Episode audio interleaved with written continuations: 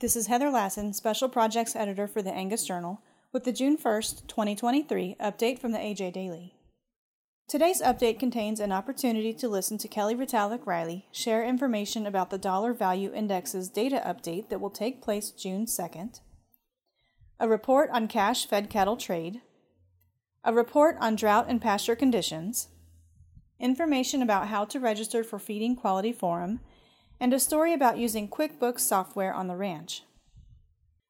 Dollar Value Indexes update on June 2nd, adapted from a release by Miranda Reiman, Angus Media.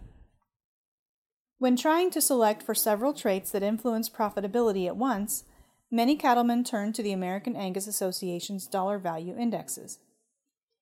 Each spring, to keep those relevant to current market conditions, a new year of data, such as ration costs, calf price, and grid premiums, are added to the calculations and the oldest data drops off. That can cause some shifts in numbers and re ranking of animals. Kelly Retallick Riley, president of Angus Genetics Inc., gives a preview of what will change, what won't, and what that means to you. To listen, click on the link in this episode's description or go to angusjournal.net.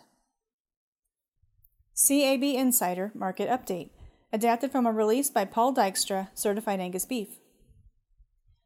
Last week's cash fed cattle trade brought about an unexpected uptick in prices as Nebraska and Corn Belt feedlots captured values $2 to $4 per hundredweight higher, averaging $180 to $184 per hundredweight.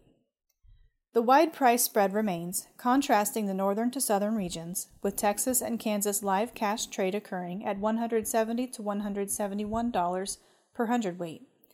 That represents roughly a $1 per hundredweight weekly advance. Carcass weights continue their seasonal decline toward the spring lows, but latest weight data shows a trend shift. Starting at the first of the year, weights had trended primarily in a range of 15 to 20 pounds lighter than a year ago due to extreme weather conditions and a current fed cattle supply. Yet carcass weights declined more rapidly in the second quarter of 2022 in contrast to this year's more marked decline in the first quarter, which has given way to smaller downward moves in the second quarter. To read more, go to cabcattle.com and select CAB Insider from the News tab. Drought, Pastures, and Feeder Values, adapted from a report by Len Steiner, Steiner Consulting Group. Pasture conditions were still in tough shape at the end of April, but recent rains have helped bolster crop conditions as well as the outlook for feeder cattle values going forward. For the week ending March 28th, USDA rated 43% of pastures and ranges in good to excellent condition, a 10 point improvement compared to four weeks ago.